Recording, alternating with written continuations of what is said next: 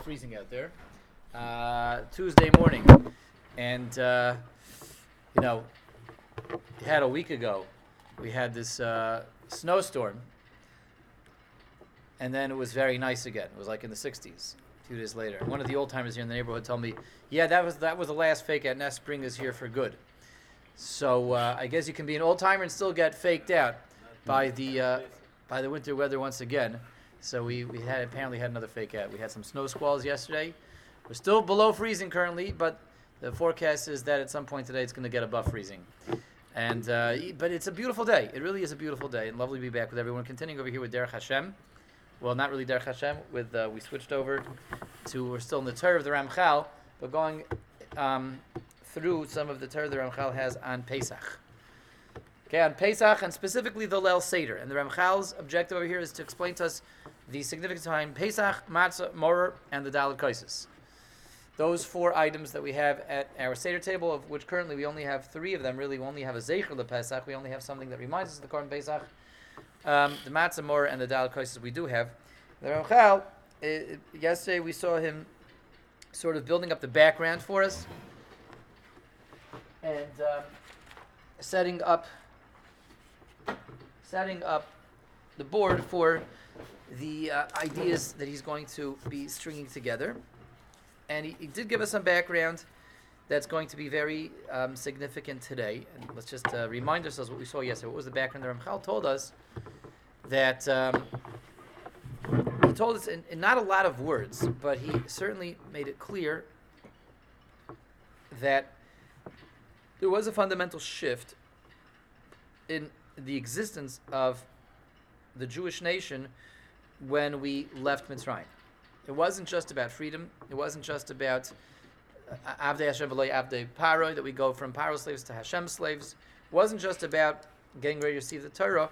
It was about becoming a nation that can receive the Torah physically. And there was a physical impediment so long as we were in Mitzrayim.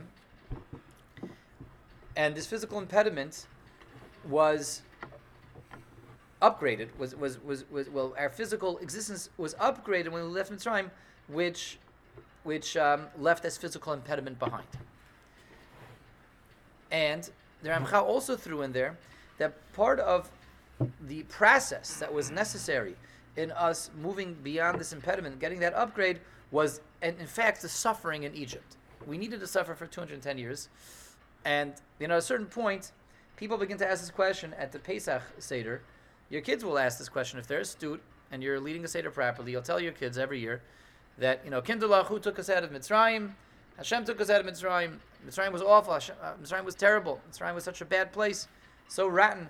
And Hashem took us out because Hashem loves us so much. If your kids are listening carefully and they're astute, they'll ask you, but Tati, didn't Hashem send us to Mitzrayim to begin with?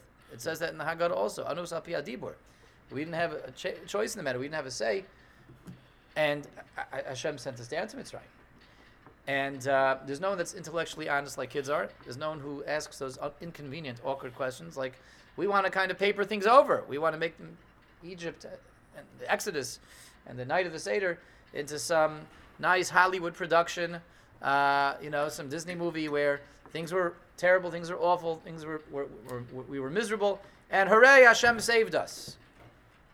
And when we start to think to ourselves in the middle of this production that we're staging for our children on the night of Pesach, oh yeah, but there is this inconvenient issue over here that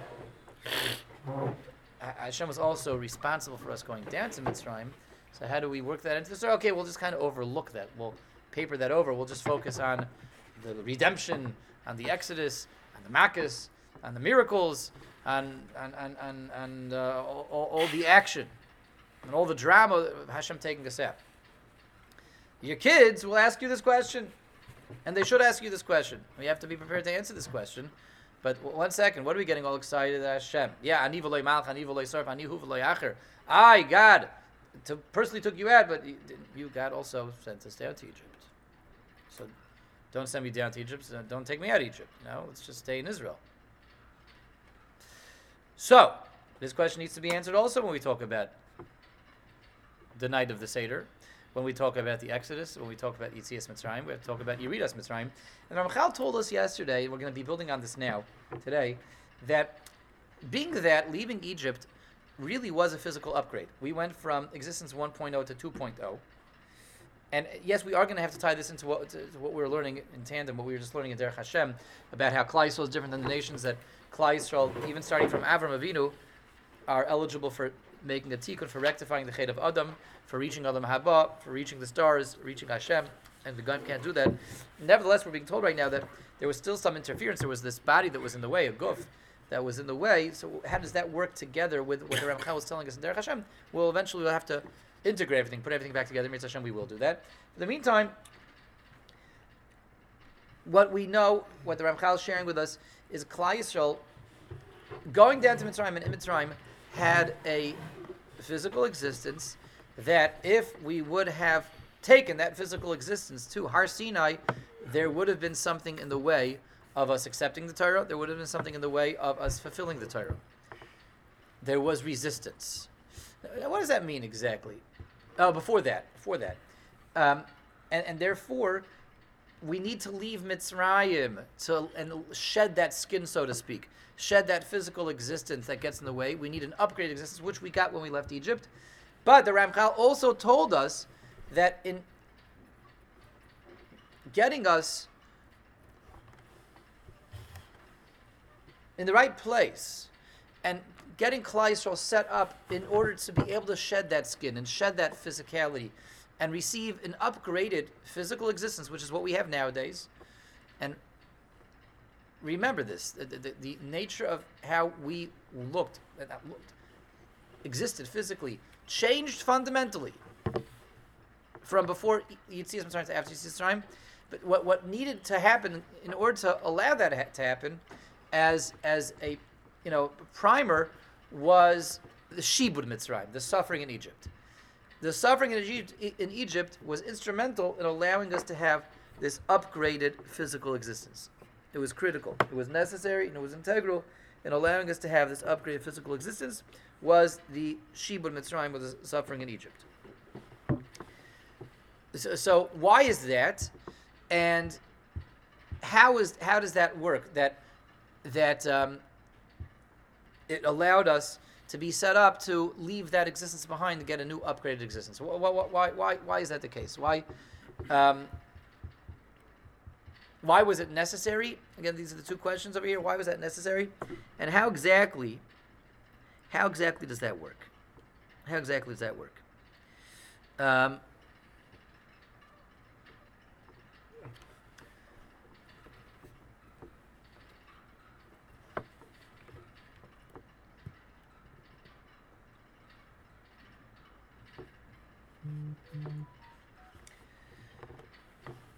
So to understand that, we have to zoom in a little bit more and understand what that means that we had a physical existence that that was interfering with our ability to keep the Torah, our ability to accept the Torah, our ability, as the Ramchal puts it, to be illuminated by the Torah. Torah is there to give us lichtikai, to illuminate us, to allow our mitzvahs to illuminate us. And the Ramchal told us that the, the way we existed and the way we operated before Yisrael was suppressing that light and, and, and, and, and, and, and suffocating that light and almost extinguishing that light.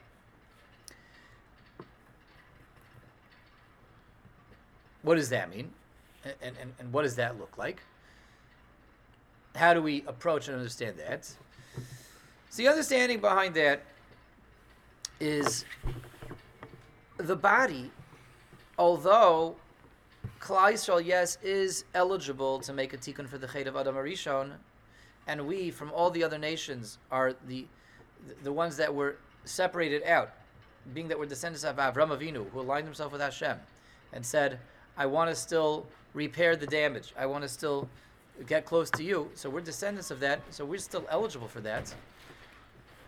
But as we, as we remember, as we saw in Derech Hashem, what Adam Rishon did in that Chet and what really happened in that decision that he made to eat from the Eitz Hadas Tovara was he made a decision to make the body into its own legitimate, legitimate self-contained existence. That was what Adam Rishon decided to do. Before the Chet, before Adam Rishon sins, the body, let's remind ourselves, is just this very threadbare, extremely thin existence, which is only there just as a skin, as a membrane, as a shell to contain the neshama. That's all the body is. There's a world that is physical, and we have a neshama which is spiritual, and we want the spiritual to be able to exist in the physical. We need a housing, we need a container, we need a device that is going to be able to contain the neshama and give the neshama an existence here in this world. Before the Chet of Adam Rishon, that's all that the guf is. We have a physical existence, but it's there completely to just to be able to give uh, a housing, a vehicle for a neshama to be down here. Everybody got that? That's all it is, nothing more than that. A soap bubble. A soap bubble, what's inside the soap bubble? Air. Can you see that air? No. No, you can't. You can't see that air. Can color it.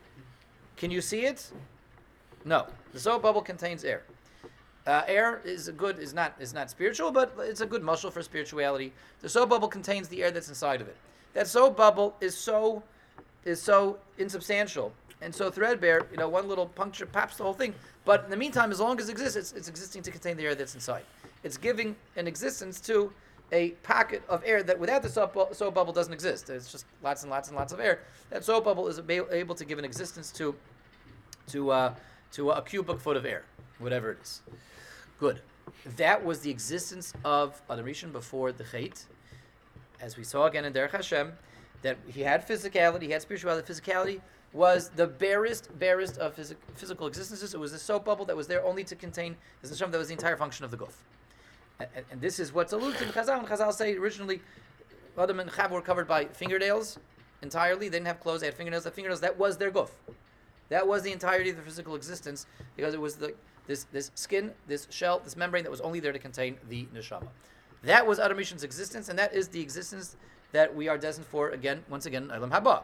In Haba, we will have a physical existence, but the primary existence will be the spirituality and and, and the soul and the neshama, which will be the bulk of our existence. The guf will only be there to allow the neshama to have some kind of physical presence, and that's also why this idea of Karan Ohr Panav of of our light shining through. Right now, we have a neshama that if we were able to see our neshamas, we would be blinded by our neshamas because everyone's neshama is coming from uh, the Kisei Hakavod, a source of infinite light, connected to a source of infinite light that, that's blinding, that would that would make us all, that would burn out our eyes and their eye sockets, right? Why won't we get blinded by our neshama?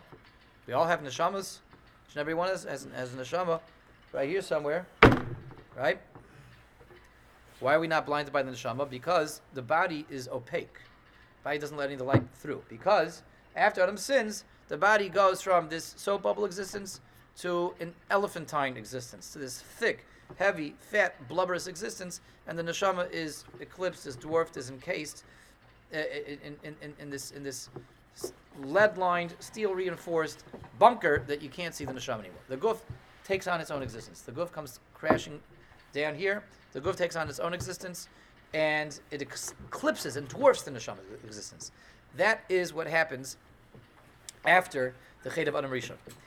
Um, now, by as we said, by the Migdal Bavel, the door of Flaga, humanity went in two directions. Adam Rishon, uh, uh, Avram Avinu went one way. The rest of the nations went the other way. Hashem closes the door. And Hashem says, "Okay, everyone's locked in now to their existence that they have chosen for themselves."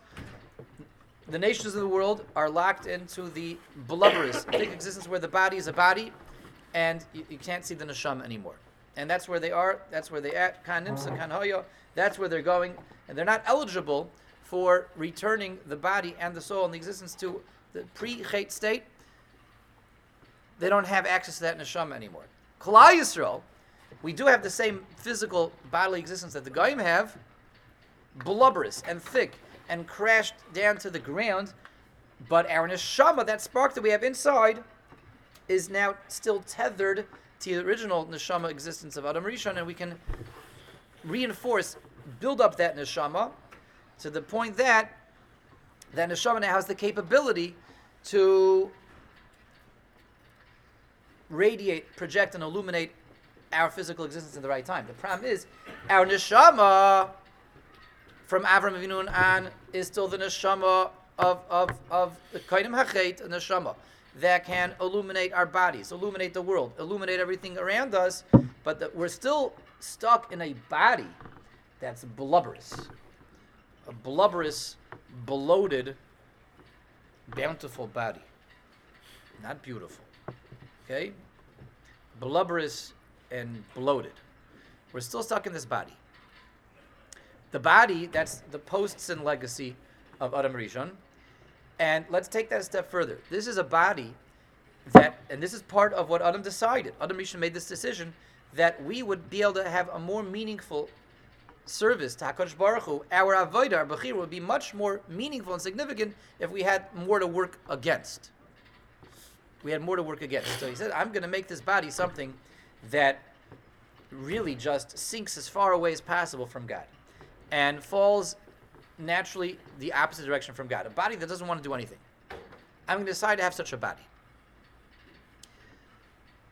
And that was a mistake because the ultimate, the ideal is to have bodies that want to rise, bodies that want to go up to God. Adam Rishon could have had, could have decided to have a body that that that gave no interference, gave no impediments, but he he made a cheshbon that would be more significant if I have to work against the body that that on its own falls and sinks.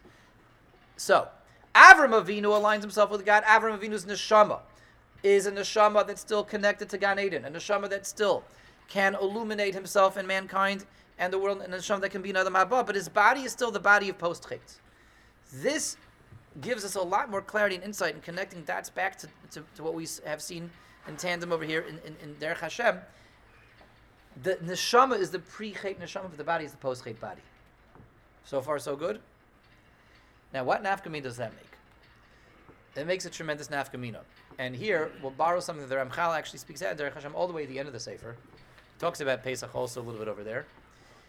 And the fact that you have a post-chet body with a pre-chet neshama means the neshama, even when I exercise my bechir, do the right thing, the neshama is always going to be fighting an uphill battle. As much as I work and as much as I tried, as much as I really want to do the right thing, and what are examples of doing the right thing? learning Torah all day long, davening, waking up on time for a minute. That's a nice example. Yes. Um, um, you know, there's uh, the the uh, the uh, the um, my Rebbitzin once worked in uh, in Silver Spring when she was uh, um, I don't know in high school or something. She worked on Sundays there was like a local like a uh, Hebrew school, a Sunday school that uh, people running it. It was an interesting place. They wanted to have religious teachers there, but you know the staff were people that were not so informed, not so enlightened, not so religious, and and and the clientele certainly. You know, I mean that was the point of these schools: is you bring a clientele that are that are uninformed, you try to inform them. Unenlightened, you try to enlighten them. And uh, so so you know, my wife once worked alongside a, an instructor there, a teacher that, that was from the uninformed, unfortunately, one of the unenlightened, um, who was un, the, an unenlightened teacher working with an unenlightened crowd, and they had to bring in mitzvah notes, mitzvah notes, you know. So they brought in these mitzvah notes that said, you know, Bobby walked the dog, and and uh, and uh, um, Ethan ate up his whole sandwich today, and the teacher would excitedly read these notes and say, "That's a mitzvah. Well, that's a mitzvah." and he he he he uh, he, he, he, he, he petted someone else's dog. That's a mitzvah. And he finished his whole sandwich. That's a mitzvah. Now, you know, am I saying these things are not mitzvahs? I know we could probably figure out how these things are mitzvahs, but um, but uh, th- th- these these uh, um, um, are, are good examples of us putting in in in, in uh, perspective over here, the um, mitzvahs and maisim tovim that we're referring to over here, um, that that make a drastic change from pre-chet to post-chet and post-chet to Yitzias Mitzrayim. That's really where we want to get to. Is what happened from after the chet of Adam Rishon to Yitzias Mitzrayim. And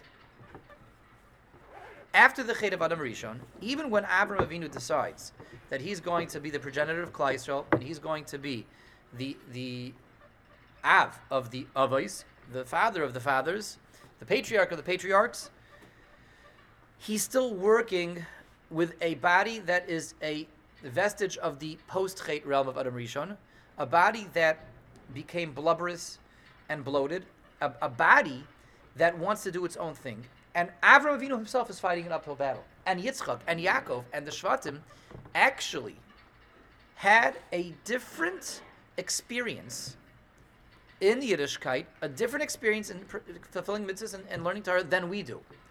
They had a harder time. They had a harder time.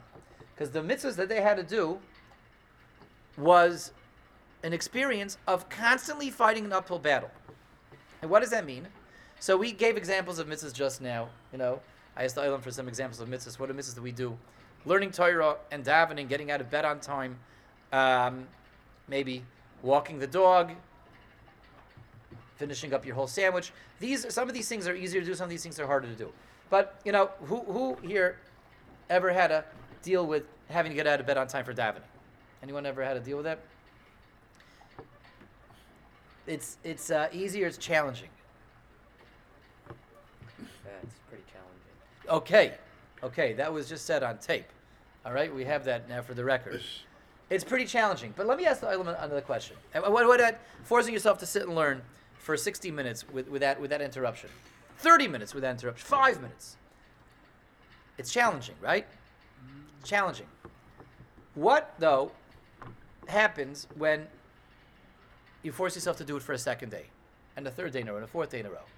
You get a streak of getting up for davening on time Hopefully, it starts getting easier. it starts getting easier. And with learning, you get into learning, and you learn for 20 minutes at a shot, 30 minutes at a stretch, an hour, and you learn with consistency, and you learn with, with, with, um, with, what, what begins to happen? joy. You begin to learn with joy, and davening. You daven with consistency. You get out of bed on time for davening with consistency. You begin to get out of bed with. It's true. This can happen, Yasha. With joy with a geschmack. You come to shul, you daven with a geschmack, with a bren, with a passion, with an excitement. And our very own Rav Moshe Brill just said that, with joy. Now, why is it that it begins to happen with joy when we get into it? Is it because we just have established uh, a habit, we've habituated ourselves, accustomed ourselves? No, it's because You learn something new every day. and we get into it. The body gets into it. The body's on board. Everybody understand this? The body is on board. At first, of course, the body resists. The body wants to stay in bed. The body wants to be dead. That's really what your body wants. Your body wants to be dead. That's why it's so hard to get out of bed in the morning. It's much easier just to be, you know, rigor mortising over here, not doing anything. I don't want. Leave me alone. Let me stay in bed. Oh my gosh, you should be gebenched with all the brachas, Penny. Wow, it came just at the right time. I was about to stop the shiur. Right, just right in the middle. Baruch atah Adonai Eloheinu melech haolam shachani b'barak. Ah, this hot coffee. Okay, good, very hot. Good, good. Um, so, uh, so uh, the body starts to get into it, into davening. The body gets into learning. Who has experienced that thrill? You're sitting and, and learning, and you understand the Gemara, you understand the Toises, you're plugging away, and, and you feel that that energy. You're in motion. You're shuckling, and not you're not shuckling because you're looking around, you're seeing everyone else shuckling, so you're shuckling too. No, you're just shuckling naturally. Who's ever experienced that before? That's an indicator that what? That the body's into it. The body's into it. People who are tremendous baalei chesed that are running around helping Yidden, collecting money for Pesach drives, distributing Pesach food, taking care of a shul, taking care of a community. There's an energy. The body gets into it. Maybe at first it's difficult. At first, there's resistance, but the body gets into it. So far, so good. Well, one second, one second, one second. We're building something up over here. The body gets into it. This is an innovation, Rabbosai. This is a chiddush. It wasn't always like this. This is something that only exists from Yitzias Mitzrayim and on. How about that? What a mind-blowing idea to open up such a cold day with. A cold day, piping hot coffee over here, And uh, uh, th- this the idea that we're sharing is, is just as Yatza let us buy is this coffee. Mamish, they go hand in hand. Only from Yitzias Mitzrayim and on did it happen that we Klal Yisrael has a body that can get into things. Before Yitzias Mitzrayim, it's an uphill battle, constantly, continuously around the clock. The neshama is learning, the neshama enjoys it, but the body has to be schlepped everywhere. You want to finish Shas, you got to pull your body all the way to the top of that mountain. Even if you do consistently for a week at a time, two weeks at a time, three weeks at a time, you're finished Seder Moed, you plow through Nashim, Nezikin, you're on your way through Kachim, it doesn't make a difference. So each and every one of those 2,800 blat before Yitzias Mitzrayim, you are towing your body behind you. The body is kicking and screaming and fighting every step of the way. The body doesn't get into it. The body doesn't experience that joy before Yitzias Mitzrayim. Only after Yitzias Mitzrayim, we now have this existence where the body can get into it. And that existence that we had before Yitzias Mitzrayim, again, that harks back to post Chet, where Adam Harishon decides that the body is going to be blubberous and bloated and bountiful in a beastly way. This is a body that that doesn't want ruchnius, a body that's fighting ruchnius, that's fighting spirituality. And Adam says, yes, it it would be great if we always had to overcome that, but it's constantly overcoming that. And the Ribbono Shel Olam says, I want to get Klai so slowly but surely back on track to a tikkun of the Chet of Adam Rishon, and to get back on track to allowing the body to be raised back towards spirituality. Of course, there'll still be a struggle, and of course, there'll still be room for our Bechira, but on, an initial level. But the Ribbono Shel Olam gives us the opportunity to start going step by step, notch by notch, back towards rectifying the Chet of Adam Rishon that begins with the Yitzias Mitzrayim, us getting an upgraded body. So now, what we discussed yesterday comes very much more sharply into focus. That upgrade of getting a new body means a body that can be drawn towards the neshama, a body that cooperates with the neshama, a body that enjoys what the neshama has to offer, not that's always protesting against the neshama. So whereas the bodies that Klal Yisrael had until Yitzias Mitzrayim were bodies that were constantly being schlepped behind them, towed and dragged to the top of those hills of accomplishments, the bodies that we have, the physicality that we have from Yitzias Mitzrayim on, is a body that can get on board with the neshama. An amazing, beautiful thing, and that's why we see even out of Yamazeh that we can feel passion, joy, and happiness in a good davening session, a good learning session, in mitzvahs, in in in in, in, in being involved, in, in being giving people, and being special holy people. The body gets into. The body enjoys that. The body can be drawn after the neshama, and and and can cooperate with the neshama. Doesn't have to be dragged behind. Is drawn after, not dragged behind. In order for that to happen, there needed to be suffering though, first in Yitzias Mitzrayim, in, in Mitzrayim. This is why we needed the 210 years of suffering in Egypt. And the 210 years of suffering in Egypt was there to start to break down the body and to um, make that uh,